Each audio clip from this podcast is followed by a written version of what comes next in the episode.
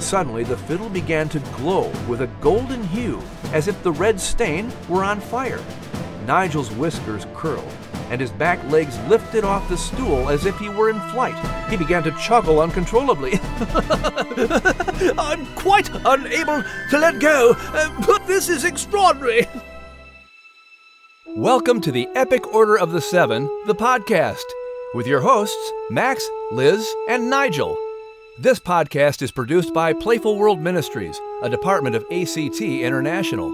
All of the Epic Order of the Seven characters and adventures were created by and written by Jenny L. Cote. And I'm your narrator, Denny Brownlee. By the way, as you listen to this episode from the audiobook The Voice, The Revolution, and The Key, keep in mind you can download your very own copy of it by visiting Audible dot com. That's w w w dot audible dot com. And you'll find the entire collection of Jenny L. Cote's Epic Order of the Seven books by going to her website, epic order of the seven dot com.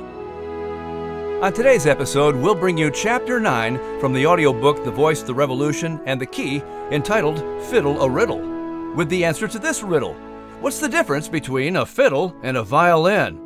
Hmm. And we'll get a taste of how school was done in the seventeen hundreds when we visit our author friend Jenny L. Cote over at Jenny's Corner. We'll also get primer and proper in today's Nigel's News Nuggets. And now, it's time for your first riddle of the day. What's black, white, black, and fur all over? Uh, the beard of a middle-aged man. Well, thanks, uh, but no. Uh, our old friend Rodney the skunk? Uh, getting warmer. What's black, white, black, and fur all over? Oh, I know. An Oreo cookie that were left in the refrigerator way too long. Ew. Ew. Uh, now, the answer is the hosts of our podcasts, Max, Liz, and Nigel. I liked me cookie answer better. Ew. All right already. I say, here's a riddle for you. How does an Israelite make his coffee? I give up. How? He brews it. Oh, hell. Oh, okay, uh, what kind of lights did Noah use on the ark? Uh, I don't remember. Oh, floodlights. ah. oh, okay, how do we know Adam was not a cat person? Oh, I know. Because he named them lion cheetahs. I say, well done, old boy. Uh, now, what do you call the scribblings of little New England children? Um, I give up. Well, Yankee doodles. Okay, here's one. What do you call a riddle that starts with a fiddle? All right, uh, what? The answer is... Chapter nine, Fiddle a Riddle. Hanover, May seventeen forty-five. Max, Liz, and Nigel sat together by the hearth of the Henry home. The family had gone to bed after enjoying a lively time with Patrick playing on his fiddle. His little sisters laughed and danced around the room until they were exhausted. "The lad's improving all the time, I have to give him that," commented Max, rolling over on his back for a good stretch. "Yes, but how I wish I could personally instruct him as I once instructed my blind harp student, Benepe, back in Egypt." Nigel remembered with a sigh. "Young Patrick could truly make even greater progress under my tutelage. Then again, my expertise lies more with the violin." "Oui, but Rome was not built in a day," Liz reminded the mouse, running her paw along the beautiful wood of Patrick's fiddle. He had left it sitting on a stool by the hearth. "Neither is the fiddle mastered in a day." Nigel walked across the wood, wiping off smudges here and there. "I wish I could play this beautiful instrument myself." Max wrinkled his brow and rolled over onto his belly. "I've been meaning to ask about this. Uh, what's the difference between a violin and a fiddle, anyway?" "Absolutely nothing, I assure you," Nigel exclaimed. "It is quite the misunderstood terminology. Violin and fiddle both refer to the same instrument. However, the type of music played determines what the instrument is called." "Scottish folk music is an example of uh, fiddle music, as it is played in an informal setting and usually by common, everyday humans," Liz explained. "Fiddle music is livelier and serves well for country dancing."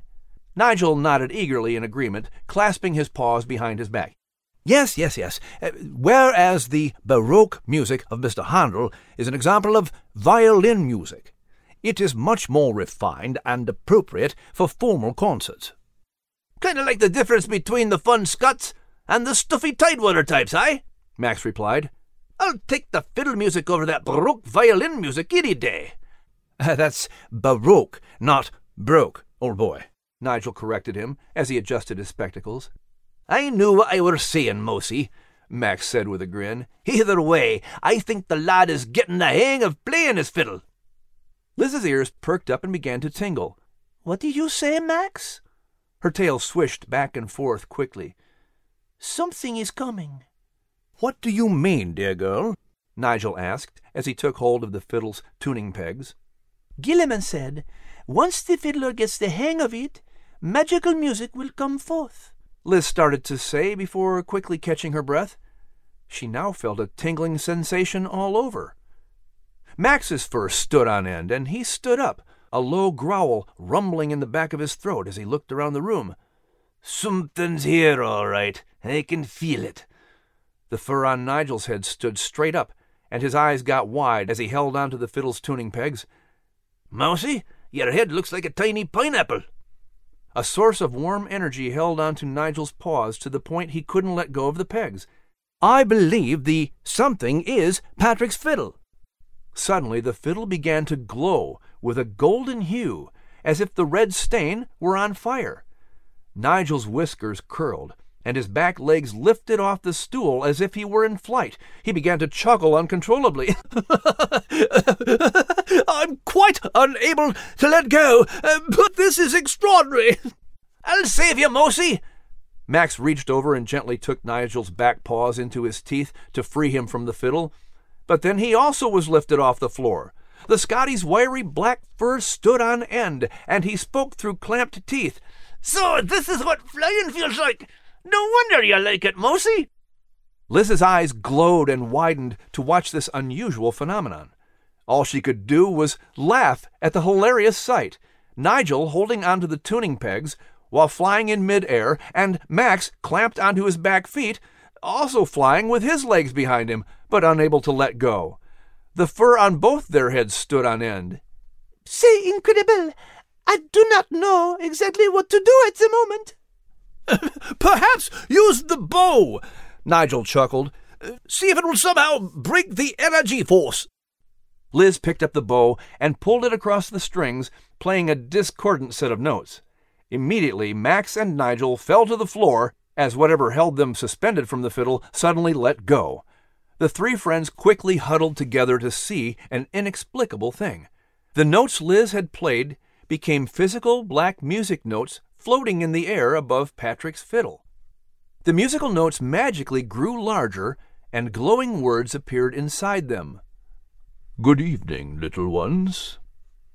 Max, Liz, and Nigel looked at one another in stunned silence, mesmerized by the floating, glowing musical notes.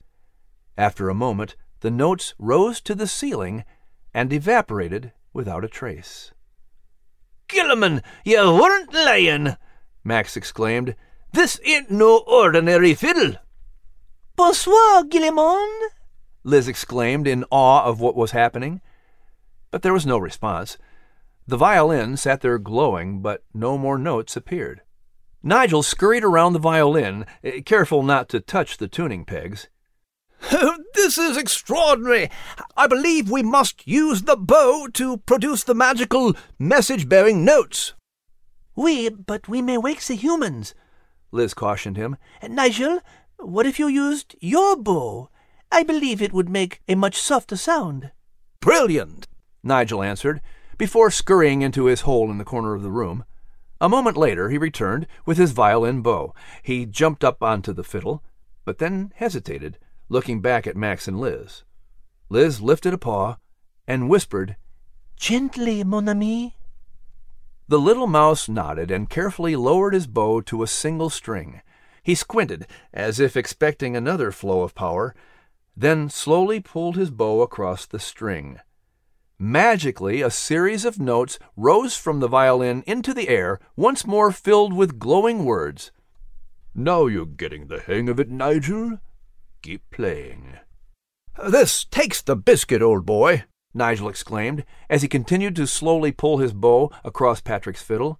I don't think we've ever seen anything like this. Actually, we kind of have, Mosey, Max recalled. What about Gilliman's talking scroll back during the Isaiah mission? Nigel's eyes widened. By Jove, you're right. Words also magically appeared on that scroll, and sometimes they became talking or musical words. A good show of remembering, old boy. Uh, Gillamon, is it time to help Patrick truly find his voice? Liz asked. You said I would figure things out down to the letter, but I never imagined musical notes. I thought David Henry's letter was what you meant. It has always been time, Liz. There are many layers of meaning for you to discover. David's letter was just the beginning. If I may, musical notes are indeed letters, Nigel interjected. A, B, C, and so forth. Liz nodded. Bien sûr, this is true, mon ami. Nigel continued to draw his bow across Patrick's fiddle, and a stream of notes emerged. Heed the fiddle's riddle. Once these things take place, Patrick's voice will be forever etched in history. When you've reached the end, something new will begin. Hang on playing for a minute, Mosey, Max suggested, turning to Liz. You better write this down, lass. Oui, uh, down to the letter, Liz exclaimed. Un moment. She ran over to John Henry's desk to look for a blank piece of paper. Nigel ceased playing, and the notes stopped coming from the fiddle. This is terribly thrilling, he told Max. Liz dipped a quill in the inkwell. I am ready. Please proceed, Nigel. Right. Nigel resumed his playing, and the word-filled notes drifted into the air once more, disappearing once they reached the ceiling. A voice in the wilderness, a voice in the past. A voice in the present wakes eternity en masse. A voice in the tavern, a voice in the court, a voice in the house makes seven words too short. A voice that is hungry, a voice unified, a voice that is dying on the out and inside. Despair not the tragic, each pain is a key to unlock the next door for the voice to be free. Liz hurriedly wrote down each letter of the riddle as fast as she could before the notes dissolved into thin air. After the last words of the riddle disappeared, the notes ceased, and the fiddle stopped glowing. Do you believe it is safe for me to stop? Nigel asked, continuing to draw his bow across the strings. Aye, Gilliman's gone then, Mosey, Max replied with a grin. Looks like you're getting the hang of playing the fiddle, too. I never knew I had it in me, the little mouse replied, preening his whiskers. That was quite an unexpected tune. Liz jumped down from the desk and brought the riddle over for Max and Nigel to read. She wrinkled her brow as she studied the fiddle's riddle. An unexpected tune with unexpected notes. At least now we have clues to guide us more specifically on this mission. What's first, Liz? Max asked. Liz studied Patrick's now silent fiddle. There is always more than meets the eye, or in this case, meets the ear. Nigel, what was it you said about notes? Do you mean my referring to notes as letters, A, B, C, et cetera? Nigel answered. Liz smiled. If I'm going to figure this out down to the letter, then that is where we must begin, where letters are taught. Liz and Nigel sat on the schoolmaster's desk of the one-room common schoolhouse early the next morning. They arrived before the humans so they could hide in the rafters and observe the classroom. The school was built with rough-hewn logs and furnished simply with this desk for the teacher and hard, backless benches for the students. A wood-burning stove sat in the corner, but was thankfully no longer needed since the warmer days of spring had arrived. But with the warmer weather came the increasing challenge to keep Patrick Henry's attention. He wanted to be anywhere but here. With summer approaching, parents needed their children home to help with the tobacco crops and other chores. Patrick was tasked with picking worms off the underside of tobacco leaves, which he much preferred to sitting on an uncomfortable bench inside this schoolhouse for seven hours. The schoolmaster did little more than have the students memorize and recite segments of the New England Primer. While it was an excellent resource to teach A B Cs, reading, writing, and sound moral and religious principles, it lacked the depth of knowledge Liz sought for her pupil. The children also were taught basic counting, but, to Liz, such math was too simple. Patrick was put in a room with twenty to thirty other students, depending on whether families needed their children home to do chores on any given day. Children ranged from ages five to fifteen, with the youngest students sitting in the front and the oldest students sitting in the back of the classroom. That put Patrick right in the middle. He always tried to get a seat on the end of the bench so he could at least look out the window. He would watch for birds, wishing he were out soaring with them, or at least talking with them. "Patrick needs lessons that will make him think, not just lessons to recite," opined Liz, her tail swishing back and forth. "My Henry will simply need more education beyond what is provided here, but he shows so little interest in school.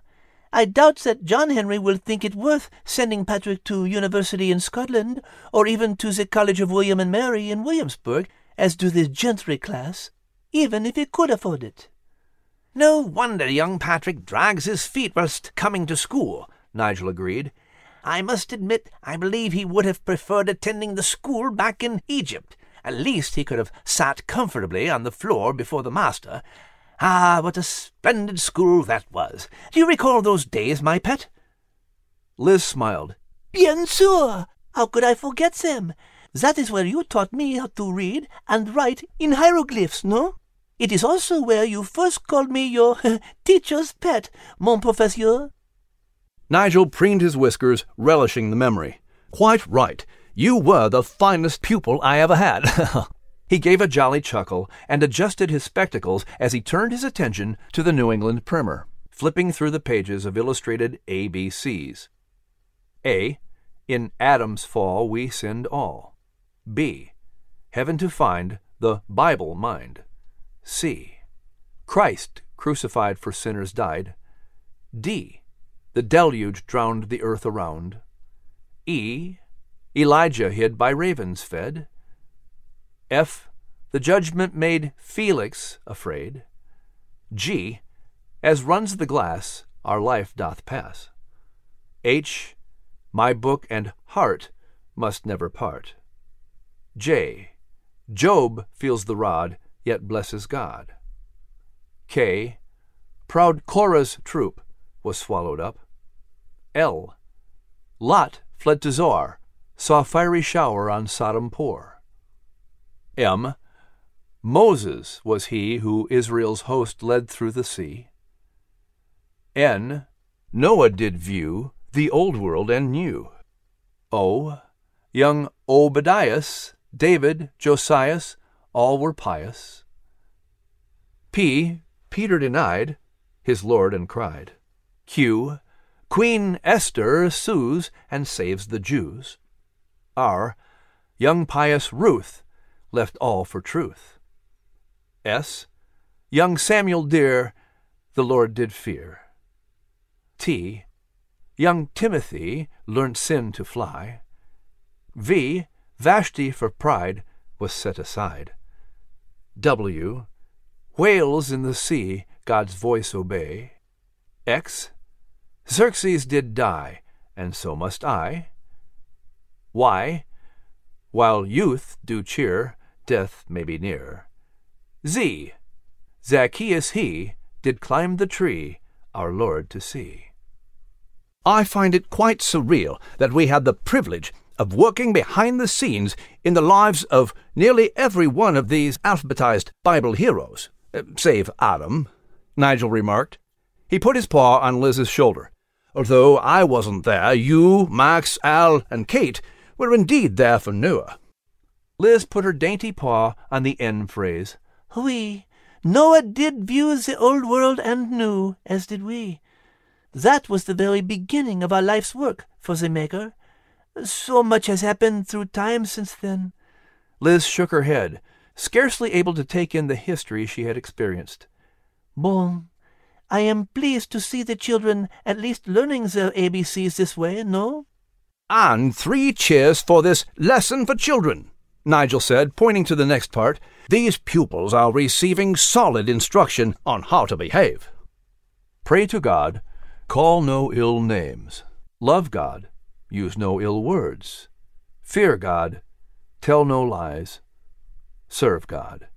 Hate lies. Take not God's name in vain. Speak the truth. Spend your time well. Do not swear. Love your school. Do not steal. Mind your book. Cheat not in your play. Strive to learn. Play not with bad boys. Be not a dunce. You are right, mon ami, Liz replied, and I too appreciate these verses and instructions for the children. She pointed to the next section. Good children must fear God all day, love Christ alway, parents obey, in secret pray, no false things say, mind little play, by no sin stray, make no delay in doing good. Our Savior's golden rule. Be you to others kind and true, as you'd have others be to you, and neither do nor say to men whate'er you would not take again. The sum of the Ten Commandments. With all thy soul love God above, and as thyself thy neighbor love. Learn these four lines by heart. Have communion with few, be intimate with one, deal justly with all, speak evil of none. Quite the superb wisdom for children to absorb like little sponges, Nigel said. He pointed to another prayer written out for children. I fear that while this is a comforting prayer for all children at bedtime, our young Patrick struggles not to quote it every day at school, he quipped with a chuckle. Now I lay me down to sleep. I pray the Lord my soul to keep. If I should die before I wake, I pray the Lord my soul to take. If Patrick could lay himself down to sleep in school, I am certain he would, Liz giggled. These are all wonderful lessons and prayers for the children to learn, but where is the mathematics, the Latin, the Greek mythology and culture, the history of ancient Rome and its republic? Liz lamented. And Rome's emperors, including that horrid, cheeky beast Nero, Nigel added, the nerve he had, fiddling while Rome burned. Liz's ears perked up. Fiddling? Nigel sighed and paced about on the desk, lifting a paw in dramatic woe. Oh, if only we were permitted to give young Patrick our eye-witness accounts of Rome's architectural marvels, the Greek tragedies performed in the grandeur of the theatre of Ephesus, or the sublime writings of Plato, Socrates, Livy, and Plutarch. Fiddling with Plutarch, Liz pondered, swishing her tail as she thought this through. Patrick needs both. I think I know what the first two fiddle riddles mean. Brilliant. Do enlighten me, dear girl, Nigel urged, twirling his whiskers. Gillamon said Plutarch would be important for influencing Patrick's voice. So in order for Patrick to be influenced by Plutarch, he of course must read Plutarch, Liz explained. If he is to have a voice that will change the world, he needs to know about the world out there to be changed. And what better teacher is there than history, especially the history of ancient Rome? Ah, yes. Historia vitae magistra. History, the teacher of life. Indeed, there is much to learn from the good side of Rome, such as their brilliant ideas for government. But Patrick must also understand the dark side of Rome. The mighty Roman Empire was a formidable foe to the fledgling band of Christians out to change their world. Nigel held a finger up in the air. But with the help of the Maker, the Christians preserved against tyranny and the impossible odds stacked against them. He's at the man, Liz cheered. John Henry received a stellar education at King's College back in Aberdeen, and he surely can pour his classical education in history into Patrick and William. I will arrange for John Henry to discontinue Patrick's studies here so we can instruct him at home. Of course, he will need the right set of books in his library, including Plutarch's Lives. Brilliant idea, my dear. So that answers the voice from the past riddle with Plutarch, Nigel enthused. And the fiddling? Uncle Langloo did promise Patrick he would take him hunting and teach him how to play his prized fiddle when he was older. Oui, I believe that the voice in the wilderness riddle means training time with Langloo, stated Liz. I overheard Sarah say that Langloo was returning soon to Hanover for supplies. Such a trip into the wilderness will not only refresh Patrick's mind and spirit before introducing him to Plutarch, but I believe there are many lessons out there for him to learn. Nigel preened his whiskers, approving of Liz's plan. Jonathan Edwards recently said, "It is God's manner of dealing with men to lead them into a wilderness before he speaks comfortably to them." As a boy, Edwards loved to explore the wilderness, as does Patrick. He had an affinity for flying spiders, of all things. But Reverend Edwards is right. Before the Maker uses his messengers, they always seem to require a time of wilderness training. This is true, no? We saw this firsthand in the wilderness with Moses, Paul, and, of course, Jesus himself, Liz agreed. Bon, I will make arrangements for John to teach Patrick at home. You and Max can go with Patrick and Uncle Langloo for the voice in the wilderness part of the riddle. Splendid! How do you propose to approach John Henry with your riddling suggestion? Nigel asked. Liz gave a coy grin. By fiddling with my preferred instrument, of course, an anonymous letter. Aye, school should be different from them days. Oui, they taught proper grammar in them days. Ha! Well, joke's on you, lass. Me grammar didn't go to school. She learnt the hard way. Uh, well, meanwhile, let's all learn something interesting and no doubt uh, grammatically correct as we head over to Nigel in the newsroom for another edition of Nigel's News Nuggets. Greetings, Nigel P. Monaco here with another edition of You Weren't There, But I Was, as we take an historical look at the aforementioned schoolbook of colonial days, the New England Primer. When the book was introduced to Patrick Henry, it had already been in print over fifty years. It was first compiled and published way back in sixteen eighty-eight by Benjamin Harris, a British journalist.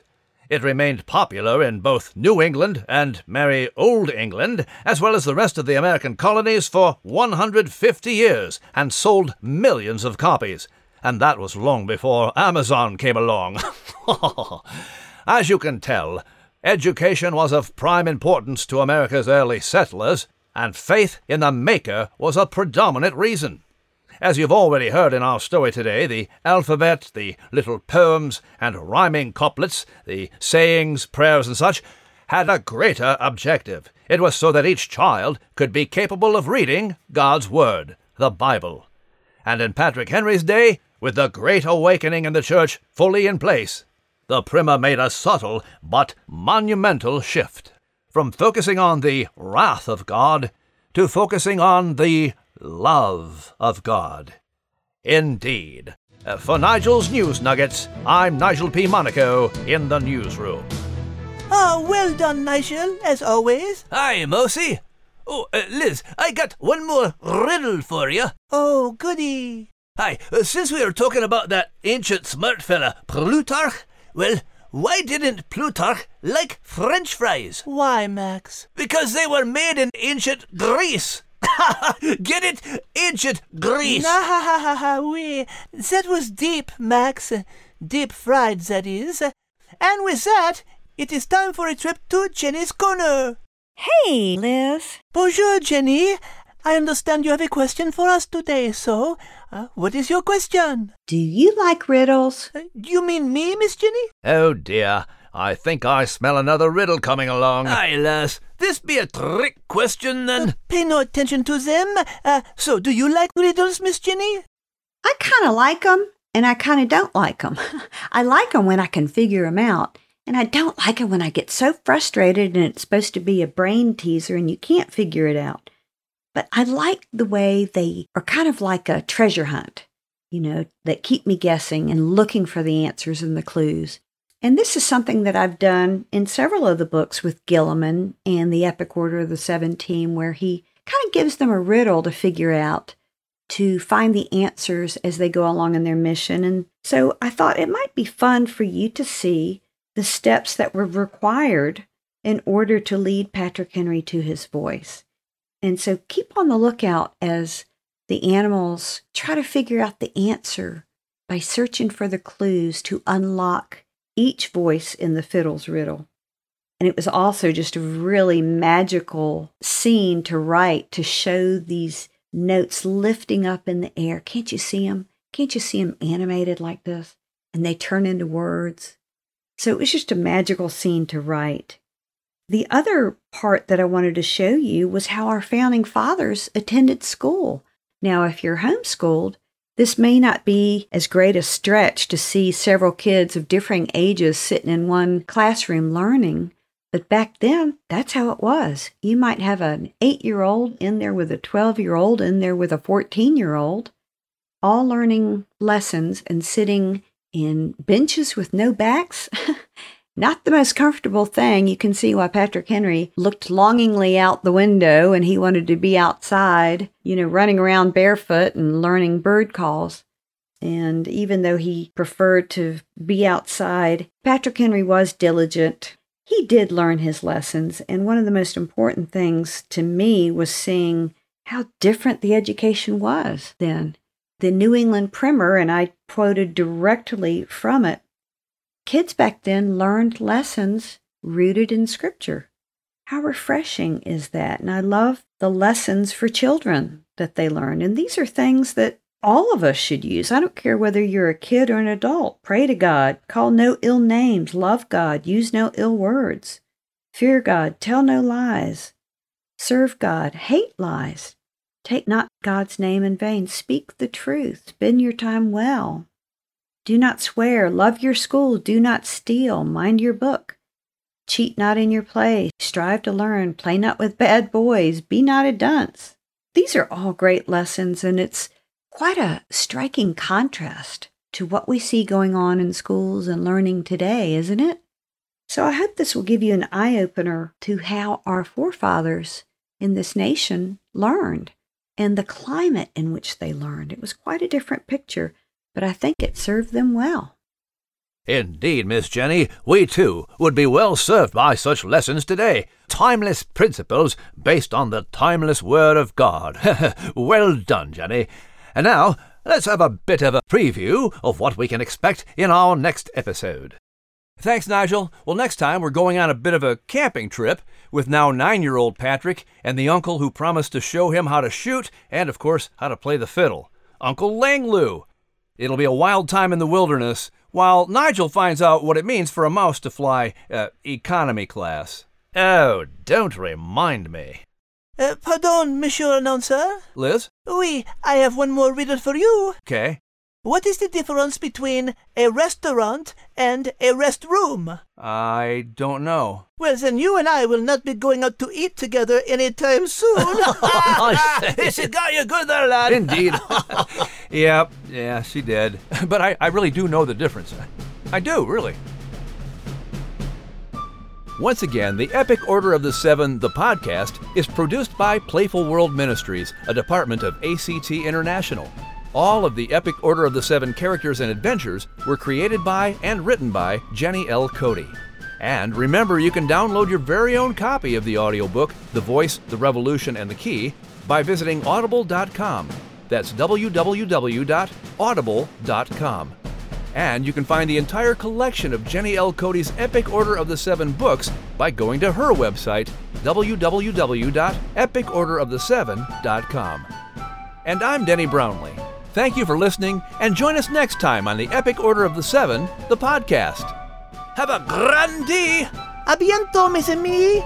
Huzzah! And ta-ta! And always remember, you are loved and you are able.